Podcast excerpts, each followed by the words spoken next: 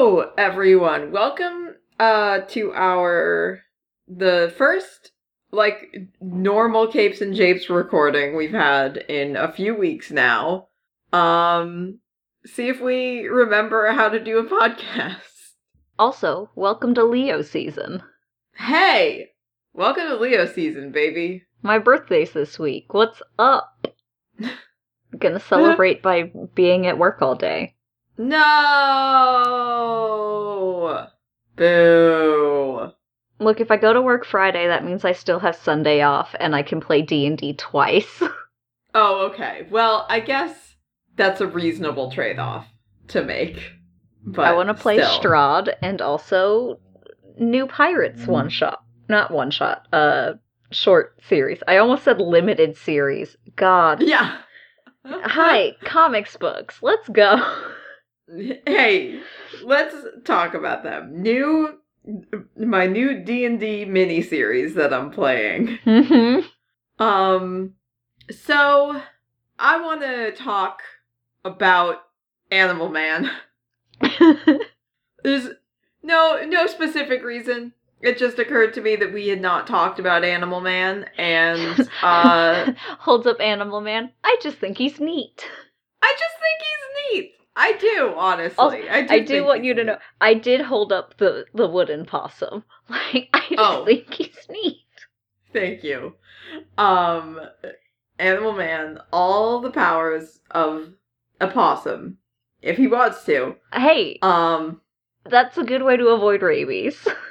If you are very concerned about rabies, well, you don't need to be if you're Animal Man.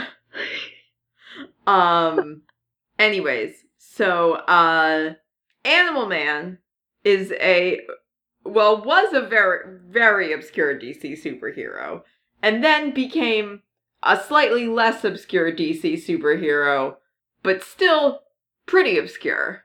I thought that you were going to be like, he was a DC superhero, and then he died, and he never came back. That's the end of the episode. I hope you all learned something today. Oh, no.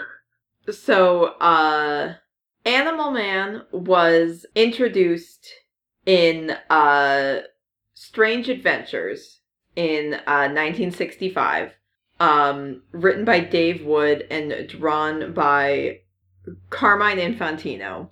Very prolific comics artist. And Strange Adventures was sort of a science fiction type anthology series. It ended up sort of morphing into the Adam Strange comic.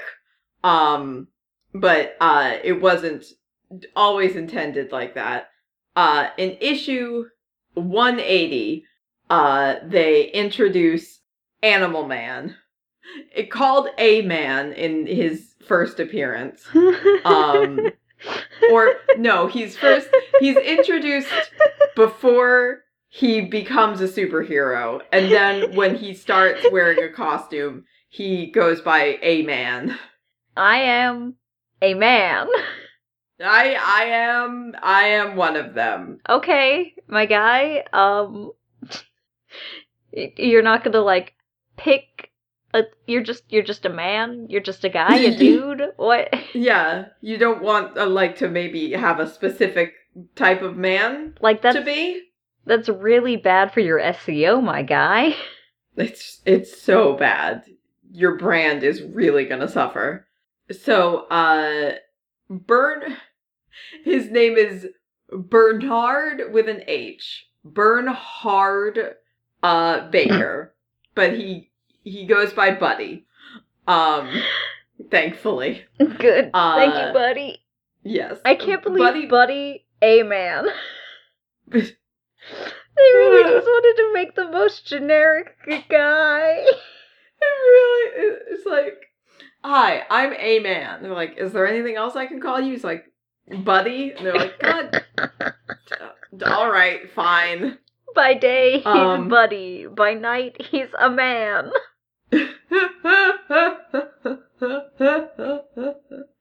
By day, he's also a man, I guess, but not capitalized. No, he's a buddy. He's a buddy. He's my buddy. So, in his first appearance, he is a film stuntman who encounters a spaceship that blows up, and the explosion blasts him with alien radiation, and afterwards he gains the power. He can take on the power of any animal in his vicinity. So if he sees a bird, he can go, I want to fly, and he can gain flight powers. If he wants to breathe underwater, he can see a fish and go, I can breathe underwater now. Later on, this is expanded so that it doesn't have to be like an animal that's near him. He can just pick an animal, which is a little more, covers you in a wider variety of situations. It also, unclear why an alien spaceship would give him powers that seem so specific to creatures that live on Earth, but that's fine. Maybe it also works with alien animals. Maybe it does. I wouldn't be surprised if they had explored that at some point, because he does go to space with Starfire and Adam Strange during, like, Infinite Crisis, I think, or one of the later crises. Some crises or another. Yeah, it's extremely possible they touch upon whether his powers work for alien animals. Although I guess with aliens, maybe it's harder to determine what's classified as an animal and what isn't. Is it sapient? What if... I'm sorry. What if Animal Man, like, looked at a dolphin and he was like, why can't I take your... oh, my God. Uh-oh. Oh, gosh. Oh, I gotta tell some people about this. Y'all, remember when those people tried to classify dolphins as non-human persons? They were right. They were correct. They were absolutely 100% correct. Yep, I can tell because of my alien radiation powers. What if... I'm sorry, I'm just thinking about, like, the technically humans are also animals. Could he just look at, like, a really strong guy? Be like, yoink! And just have the powers of, like, a bodybuilder. Interesting questions. And I don't know... Animal Man has explored a lot of interesting questions. I don't know if that's one of them. He's just fighting side by side with Batman, and he looks at Batman and he's like, cool. It's two Batmen on this team now. I have all the Batman powers of being strong and fast. I'm good at solving mysteries. Do you think he gets, like, the base level average power of the animal that he's looking at, or if it's like, if he sees like a particularly lazy cat, does he not gain agility because this cat's like, I don't run? Or is it just the average cat?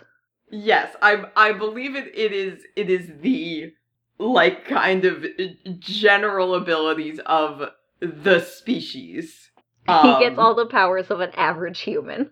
Yeah. Great. Very useful. He's like, I feel exactly the same as before. No wonder I don't use this. Or it's like, I keep myself in peak physical condition, so it actually makes me worse. Turns out this was a mistake. Gonna go look for a gorilla or something. Gotta look in the mirror again to get my own baseline.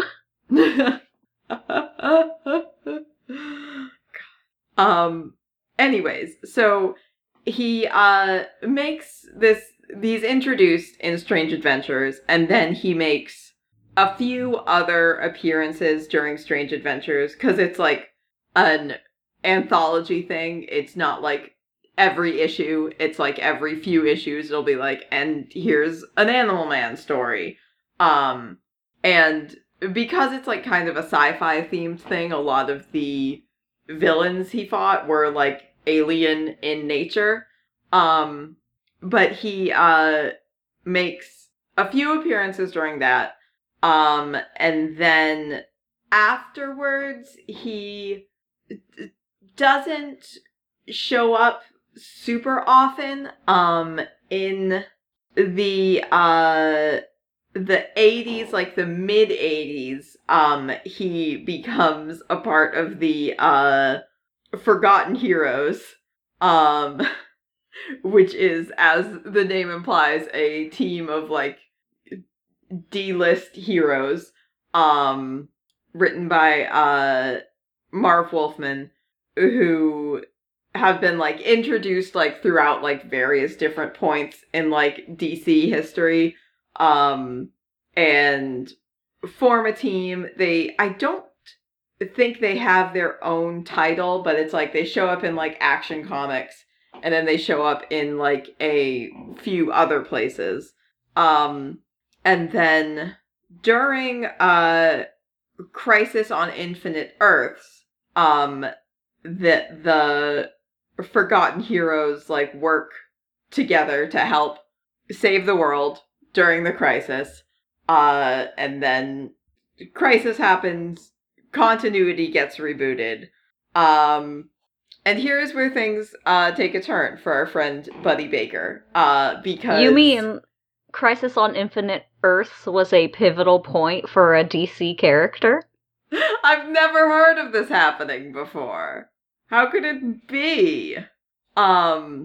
So after Crisis, DC was, you know, rebooting like the origin stories of a lot of characters. They were getting writers to like come in and do, you know, kind of like retellings of a lot of like various origin stories, for like their, you know, major characters who had things shaken up, like John Byrne's Man of Steel is like a significant example that kind of retells like Superman's history for the post-crisis continuity. But they also were bringing in some people to, you know, reimagine more obscure characters. Some more kind of, you know, indie, like experimental writers, some new blood, fresh perspectives. One of those people was a Scottish upstart by the name of Grant Morrison. Frenemy of the show, Grant Morrison. A complicated, some I've had some real ups and downs with Mix Morrison personally. But so presently in 2022, Grant Morrison is an extremely well-known and prolific writer. But at the time, they were known for like writing some stuff in the UK. They'd done like a little bit of work for like UK Marvel. They'd worked on some indie stuff and had been like pretty like, you know, well received in like certain circles. So DC sent them a job offer, and I think Grant said that they wanted to work on Animal Man, but it's possible DC just gave them Animal Man. It was like, figure out this guy. Have fun. But Grant Morrison starts writing Animal Man for what was initially intended to be like a 4-issue miniseries, but the first few issues sold extremely well and were like very like well reviewed. So it became an ongoing series for which Grant Morrison wrote a lot of it, and then it also got like taken over by like several different writers over the course of its run, as is the case with, you know, most comics. It's just like it's not a Grant Morrison exclusive comic, but most of the ideas that were expanded on by later writers were introduced by Grant Morrison. So they, a few things really kind of come to define this, this new version of Animal Man. The origin, stays approximately the same. There's still, it's still like an alien spaceship. It gives him animal powers. His powers are the same. I don't know if they like right away introduce like, oh, actually he can like gain the powers of any animal. But they do start like coming up with like more creative ways for him to use animal powers, and not just like, now he can fly, now he can swim, now he's fast, now he's strong. Now he can echolocate. Like, now he can echolocate. That's pretty cool. Can't hide from Animal Man. Terrifying. Although, speaking of terrifying, I did see in my travels, I did see an image of Animal Man turning into what I'm assuming is like a limpet and eating a man. Just utterly destroying a man with his weird, creepy circular maw. Okay. And I'm like, okay. Yeah, I guess. Quite terrifying. Sure. Thanks for that, I guess. So I think it gets like reworked a little bit. So instead of him being a stuntman when he gets his powers, it's like he gets his powers, he tries to be a superhero for a little bit, it doesn't work out. He has a career as a stuntman for a little bit, and then he like sees like the Justice League International doing something, and he's like, maybe I should give being a superhero another try. And there's also this like, I think like early on there's this kind of not quite Booster Gold level, but still a little bit like, oh, he primarily wants to be a superhero for like kind of fame and attention. Speaking of Buddy and Booster, though, I hate how similar their looks are, because every once in a while, in, like, a background panel, I'm like, oh, it's my good friend. And then, like, I mix them up, and then I, like, look closer, I'm like, no, that's the other friend. Yeah, he is kind of just, like, a palette swap Booster. Just, like, a color, like the blue and the gold are like switched around, but like otherwise pretty similar looking. Although Buddy does have a cute, it's actually, I'll talk about it in a second. So there's this element where it's like he kind of wants to be a superhero for like fame and attention, and then he develops more kind of altruistic motives as the series goes on.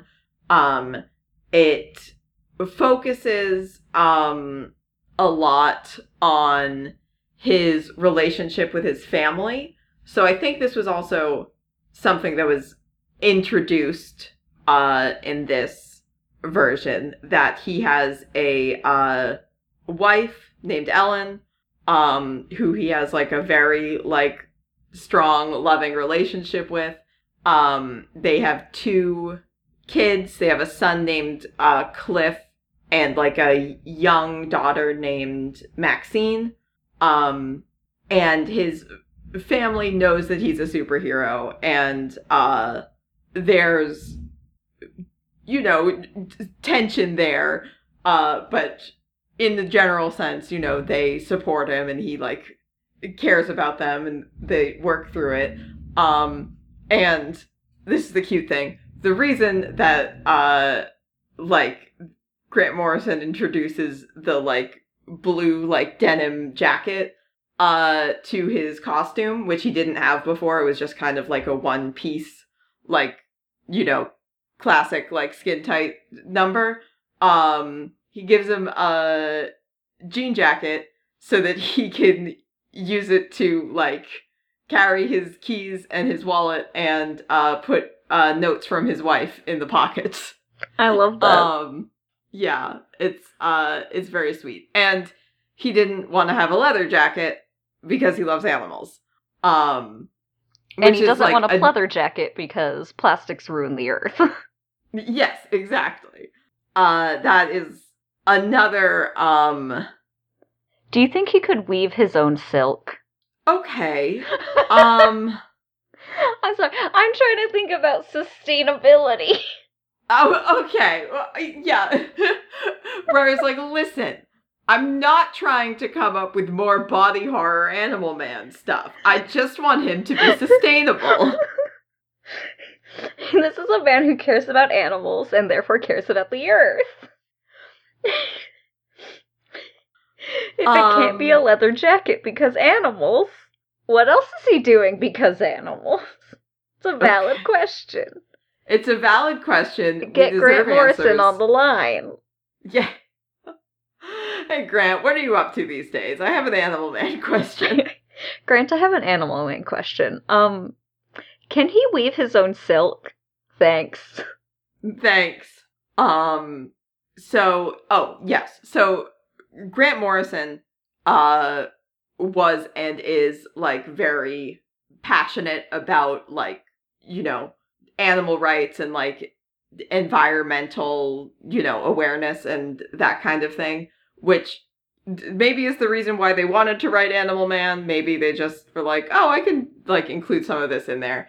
But Buddy becomes, like, very, very passionate about, you know, like, animal rights causes. He, like, stops a break-in at, like, an animal testing facility and then sees what's going on and then, like, you know, thinks about, you know, his own, like, powers and he's like, oh, I need to be a vegetarian. He, you know. Just imagining a man, like, looking at a cow and being all like, I could have all the powers of a cow. I can't eat you anymore. I can't do this. And the cow's like, I don't even know what you're saying. I'm just gonna eat my grass and watch out for coyotes. Yeah, I'm just vibing. He, like, he, you know, like, fights against, poachers and, you know, like, various kind of, like, businessmen and, like, you know, CEOs that are, like, exploiting the environment and, like, that kind of thing. Good. Yeah, good. Like, get him, honestly. Just fighting poachers and businessmen. He's valid. So that's all of those elements are, you know, significant and, like, updates to the character and have been continue to be, like, important to Animal Man. But if you're familiar with Grant Morrison at all, you can probably guess that those aren't the only things that they incorporated into their run on Animal Man. One thing Grant Morrison loves is to, like, play with, like, super obscure, like, elements from, like, comics continuity and be like, nope, I'm treating these with, like, exactly the same importance as all of the major things that everybody remembers. So they brought in a lot of kind of, forgotten or neglected or kind of like even like joke like one-off characters and like introduce them into the series. And they also do a whole bunch of meta stuff, which at this point in comics history is like a little bit maybe even like played out. And like even at the time it was happening, like Grant Morrison wasn't the first person to do this. And you know, we're also, if not at exactly the same time, we're at like pretty close to the same time where like Deadpool and She-Hulk and like characters like that were pretty popular. But a lot of the kind of like fourth wall breaking meta stuff that like was happening around that time was like mostly for like comedy, like, you know, kind of like satirical, like Deadpool and She-Hulk, like kind of like satirical characters. And like you would have like even like outside of those, like sometimes you would have like one-off issues or like jokes or moments where like characters, you know, like talk to their own writer or their own artist, or it's like, oh, we're coming out of the page and we've got some things to say. But it was usually like kind of just for like a one-off gag type stuff. And Grant Morrison was really like, no, this is gonna be maybe the primary focus of Animal Man now. Mm. One of the first things that happens after the kind of like introductory arc is Wile E. Coyote, except you're not allowed to call him Wile E. Coyote. Okay. But Wile E. Coyote comes to the DC Universe world and is like upset because he's like, I escaped from a cartoon world where I get the shit kicked out of me all the time and everybody here just watches it and laughs and all of my suffering is just for your sick amusement. So that's the kind of level that this comic is on from this point forward. And it's like, Psycho Pirate is like a recurring villain and like explicitly like references, the crisis and what happened during it. And like talks about how like he knows like what happened, like all the stuff from before the crisis, but nobody else remembers. And he's like, starts like pulling in like characters from like DC history who are like technically like erased by the crisis, but he like, you know, pulls them out of space time. There's like I think a moment where like this version of Buddy like encounters the pre-crisis version of Buddy, and like the pre-crisis version of Buddy is like, hey, I don't want to be erased from history. I've got my own thing going on. There's like a one point where it's like Buddy like does a bunch of drugs and like sees the like the comics reader and like addresses them directly. A lot. DC was just letting Grant Morrison go hog wild, huh? They did like, not do anything to stop Grant Morrison. They were like, yeah, like, sure. Animal Man, go for it. Whatever like you want, friend. Like, one of the, like, the most buck wild things is, like, especially with, like, a lot of the Psycho Pirate stuff, and then, like, also later on towards the end of the comic, is, like, it's, like, Grant Morrison explicitly calling out how, like, dark and edgy comics have become, and like the Psycho Pirate is like pulling out like a bunch of characters from like, you know, a more like straightforward time and like comics, being like, look at this, like this is fine. And like there's like he encounters like this obscure, like, kind of, like, evil Superman from, like, an evil alternate universe, and, like, Psycho Pirate's like, why would anyone think this was a good idea? Which is very funny, given that Grant Morrison, I think, has, like, multiple times now expressed how dumb the idea of evil Superman is. But, like, all of this stuff that's just, like, one, completely off the rails, and two, like, explicitly criticizing comics, and, like, what DC has been publishing specifically, and they were just like, eh, sure. I mean, I don't know, maybe some people in editorial were mad about it, but they were like, well, we hired this person because we wanted, you know, like, new names that would, like, you know, get us, like, attention, and, the comic has been selling really well, so I guess there's nothing we can do about it. The end of the Grant Morrison run, comes when, Buddy's family gets, like, killed by an assassin who's sent, by, you know, some, like, CEO who's, like, you know, like, Buddy, like, tanked their profits with his, like, environmental activism, and they're mad about it. And they send an assassin to kill his family, which ultimately leads to Buddy meeting Grant Morrison, and Grant Morrison doing this, like, whole speech about, they're like, yeah, I'm the writer, I, you know, I've dictated everything you've done.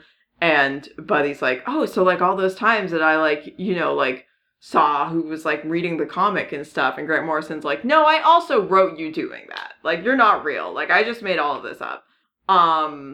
But, you know, we, like, in the past few years, we've, like, made comics, like, you know, increasingly, like, violent and dark to make them, like, more realistic, and I don't want the violent dark version to be the realistic version. So what I'm gonna do is I'm gonna write right now that you wake up from a dream and your family's alive and it was just a nightmare and you won't remember any of this. So, you're welcome. Bye. And, that's how the Grant Morrison run it. I mean, obviously okay. It's... Okay. Yeah, for sure. It's obviously much more eloquently phrased than that little paraphrase monologue of it I just gave. Well, yeah, no, obviously, but, like... Obviously. Okay. But that's the gist of it. And then... After that, the Animal Man comic keeps going for, like, a while, and, you know, multiple other writers and artists come on after Grant Morrison leaves, not doing the exact same thing, but, like, largely kind of building on the weird metatextual vibe. I think, like, right after that, Buddy, like, ends up in an alternate universe where it's, like, he and his wife, like, their, like, marriage is, like, falling apart, and it's, like, he realizes it's an alternate universe because he's like, no, this would never happen, I love my wife. Just like, hold on, this can't be right. I love my wife. Why don't I love my wife here? This is impossible. We do love a wife guy. We historically, God, we do love a wife guy. Absolutely. If you can say nothing else about Capes and Japes, we do love a wife guy here. There's, like, some, like, weird, like, Peter Milligan does some, like, weird kind of, like, aesthetic, like, collage type stuff. There's, he's also on the Justice League Europe, for a little bit, I think. I believe so. Yeah. There's a, like, they, a couple of writers take, like, kind of, like, a more, mystical kind of vibe. There's, like, a couple who do, like, kind of more, like, horror adjacent. At some point, they move it to Vertigo, when DC launches Vertigo, which is their kind of, like, more independent, like, mature readers imprint, where it, like, the series kept going, and it was, like, still technically in the DC universe, but it was more doing its own thing, in kind of the Vertigo continuity. One, Jamie Delano, introduces this, idea of, so Swamp Thing has this force called the Green, and, which is kind of the mystical wellspring that he gets his powers from, that's, like, connected to, you know, all plant life on Earth. And they introduce this concept for Animal Man called the Red, which is a similar thing, but for animal life.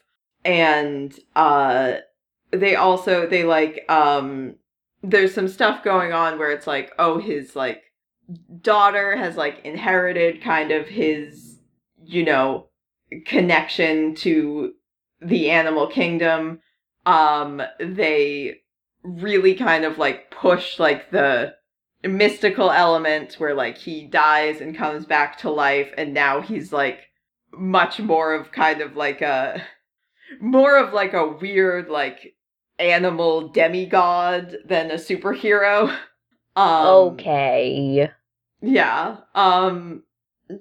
You know, as you do.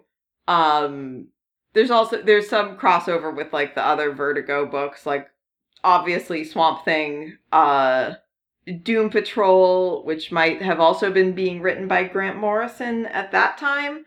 I know Grant Morrison, Doom Patrol is also, like, largely kind of, like, reimagined by Grant Morrison. But I don't know what specific era they were writing it on. Also, Neil Gaiman's Dead Boy Detectives, like, had, like, a crossover at some point. And then, eventually, the series ends, and he shows back up in the DCU, and kind of, they revert more towards the, like, classic kind of superhero stuff. I don't know if it's established how much of, like, the, like, weird mystical stuff was in continuity. I mean, I know that they keep, like, the Red as a concept. It's, like, stuck around. You have, like, the Red and the Green, and also, like, the Black, which is, like, rot and decay. Like, that's still, like, come up in, like, mainstream DC Animal Man.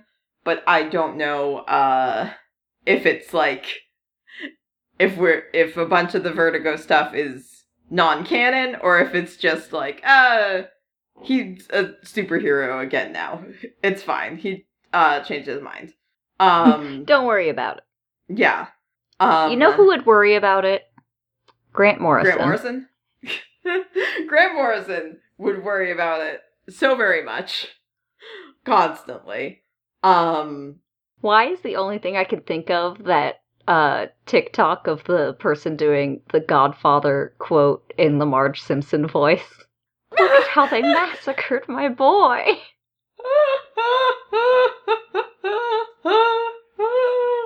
Absolutely iconic.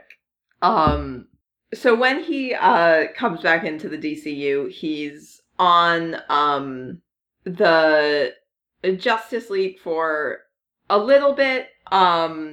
He makes, like, a couple kind of, you know, brief appearances in some various like crossovers and stuff.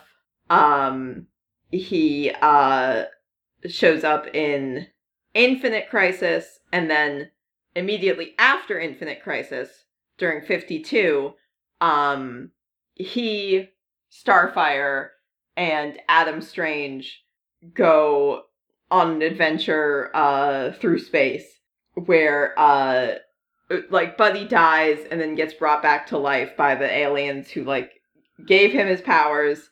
You think also the aliens are like, oh geez, we're responsible for this man now. Oh, we gotta help this guy.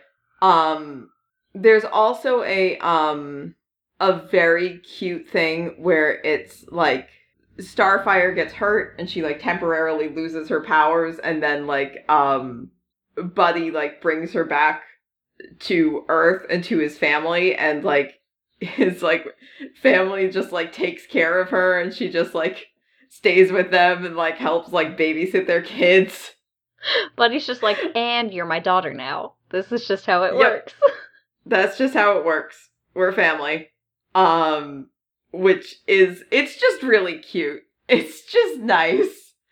There's like a weird thing where I forget who wrote this. There's like a brief thing in like Justice League where like a thing that's going on with like Vixen, where Anansi, the trickster god Anansi, is like, actually, aliens didn't give you your powers. It was me.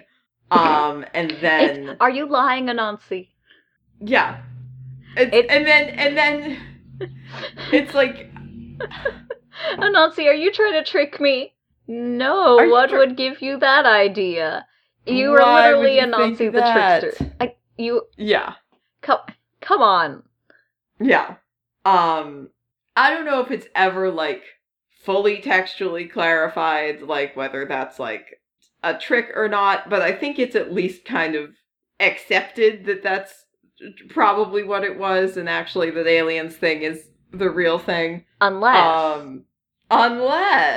The aliens were the trick. The aliens were the real trick. And then Anansi's like, I'm bored, so I'm just gonna come, I'm bored with this one, making you think that it was aliens, so it was me the entire time. Yeah. I did successfully trick you that aliens gave you superpowers over Earth animals. Which, like, come on. It's ridiculous. So, he has his own series during New 52, which a lot of people really, really liked. I think it focuses, again, a lot on his, like, relationship with his daughter and her kind of, like, inheriting some of his, like, you know, connection to animals. And Swamp Thing's there. And since Rebirth, I don't think he's had his own title. But he is, like, a reserve member of the Justice League. So he's shown up in a few Justice League things. He shows up in Death Metal. He shows up in, like, a couple of other, like, you know, Batman asked for his help with something at one point. Wonder Woman, like, he shows up in, like, an issue of Wonder Woman. But he... has not had his own series since New 52. So I am curious if they're going to do anything else with him. But it's nice to see he's still around, even though sometimes we do think he's Booster Gold. And then we go, oh, never mind. I've made a mistake. I do still like to see him. I just don't like to accidentally think that somebody is somebody else. Exactly. No, I fully understand. But yeah, that's the weird story of Animal Man. A man. Did you have anything to add? I did see that you were reading some comics. I read a comic. I did see two of our beautiful boys. I did, on vacation, I met up with, one of my friends that was there met up with some of her friends that she made through Instagram, and we went out for Thai food, and as we parked next to a little comic book shop, and while we were waiting for the food, one of my friend's friends was like, yeah, there's a comic book shop up there, and I'm like, it and I, like, look it up, and I'm like, it apparently closes in the next half hour. And we were like, ooh, okay, so we can't wait until after we eat food. So, the only people who cared about going to the comic book shop were me, surprise, surprise, and a friend who was like, yeah, I saw a comic book shop and thought we could go. So I went with someone, there's nothing quite like going into a comic book shop with someone that you have literally just met 10 minutes prior. Wow, truly. Mm-hmm. I did find the Robin number 15 Pride variant that I so foolishly passed up because I did not realize it was the Ace Flag. I was just like, oh, cool. Connor gets to be on the Pride cover. And then when you sent a picture in the Discord, I was like, oh, fuck, I fucked up. I only saw the top half. I didn't put it together. And while I was browsing the unfamiliar shelves, I did see a variant cover of Secret X-Men number 1 that did have Berto and Sam on it. And I'm like, well... These are my two beautiful boys. I am going to pick this up even if I don't know anything that's going on with X-Men because I have not caught up on X-Men. And then I did decide to read it even though I have no idea what's going on with X-Men. Well, here we go. I mean, it was good. It was good. You got such things as, Roberto just having a nice conversation with Sam in his kitchen while Sam makes pasta, and just like talking about a theoretical X-Men team that turns out to be not theoretical and they are waiting downstairs. But also Roberto does say, I like Boom Boom because she's sexy and Banshee because he's sexy. Oh my god. So, Roberto Bai confirmed, and you do also get, just like, Sam's like, you just said a thing about Tempo's powers, and I don't think that they work like that. And Roberto's like, well, let's ask her, and he's like, what? She's downstairs, dude. This wasn't a hypothetical. And I was like, why'd you just let me make pasta like a bonehead if we've got somewhere to be? Oh my god. I love them. And then, like, Roberto does not give Sam enough information for any of this. And Sam's just like, you're lucky I love you. And Roberto's like, yeah, I am. And I'm like, yeah, you are. You really are. My god. You are really lucky. My beloved boy. Oh, but it's good because just like, wow, we make good co-leaders of this Secret X-Men team. Also, I don't think it's gonna work because your wife is gonna be mad. And Sam's like, no, I think my wife is gonna join us, actually. This seems up her alley. And Roberto's just so excited. And I'm like, that's this is so good. Cute. There was a cute moment in, I was reading some more New Mutants, where, they had, like, one of the little kind of, like, you know, like, insert, like, ephemera, like, kind of, like, things that they're doing with this, like, the current X-Men branding is they have, like, a little excerpt from, like, the New Mutants group chat, that was happening. Yeah, this one had a email draft from Roberto to all of the people on the team, and I do love that it's just like they made up emails for all of them, but they're all, like, at email.krakoa, and I'm like, did they... Who's doing this? Who has set up emails for every single X-Men? I gotta know. And, like, that cannot be, like, you gotta, like, with all the drama that X-Men go through, that cannot be secure. Why would you... Yeah, right? But the one in New Mutants was, like, during the Hellfire Gala, while they were, like, announcing, like, the new team of X-Men, and Roberto and Sam were both, like, running to be on, like, the X-Men, and neither of them got it.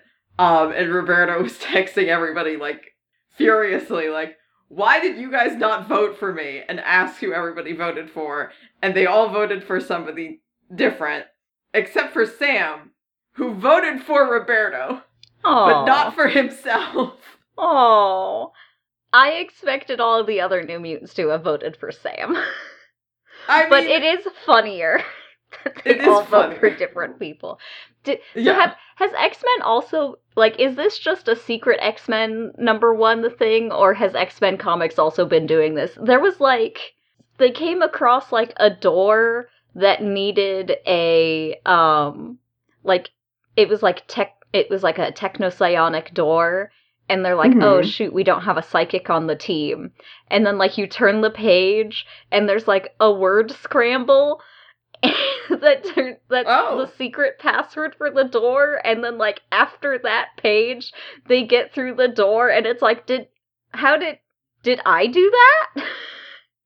That's really cute. I haven't seen something like that in one of them, but there's been a bunch of weird stuff. So it's unscramble the words below, and then unscramble the circled letters to reveal the password. The secret X-Men have their own secrets, a powerful psychic ally, unknown even to them, who will put you in touch with the team. That is, once you determine the secret password. Oh, I love that, actually. I'm just like, this is very good to me, but also... You want me to do a word search? I'm just trying to read a comic. I'm just reading a comic, buddy. Also, I can't figure out the last word. Your word search is hard. Your word search is hard. For me, a person who has not been reading X-Men comics. What was the other thing I was reading? Oh yeah, there was a, Knights of X where they included an email from Doug to Richter after apparently, like, Richter and Shatterstar had come to, like, Doug and Bay's house for dinner, and I was like, wow, here they are, my two special guys. Anyways, the other thing is Comic-Con happened last weekend. Oh shit, yeah. Yeah. I saw a bunch of cosplayers. It was great. Yeah. For some reason, it, like, didn't, like... I didn't put... Like, I knew that you were going to be there, and the reason we weren't recording was because you were going to go see a show at Comic-Con. But I also didn't really put together that, like, oh, we won't be recording an episode, like, the Monday after Comic-Con, the time when the most comic stuff gets announced. That is true. I feel like not that much new stuff got announced. Like, we got a lot of new trailers for stuff we knew was happening. Yeah. It was very funny to me because the friend that I stayed with for that weekend, one of her friends works at Marvel. And so she was just like, the show that I've been the movie that I've been working on is being announced today. See if you can guess which one it is. Oh my god. So the whole day, she's just like, scrolling, like, I don't know which one it is. And then this was unrelated to, or maybe, I have no idea, but I think this friend of a friend ended up, she was working on the new Avengers movies. Fine, cool, great. I'm sure that'll be fun. But We were standing in line for the Adventure Zone live show, and all of a sudden I hear, Briar. And I'm like, what? And they're like, do you know who the High Evolutionary is? Oh my god. And all I did was yell, I hate that guy.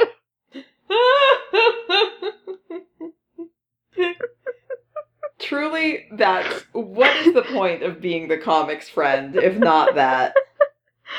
Unfortunately, he's probably going to be in the MCU.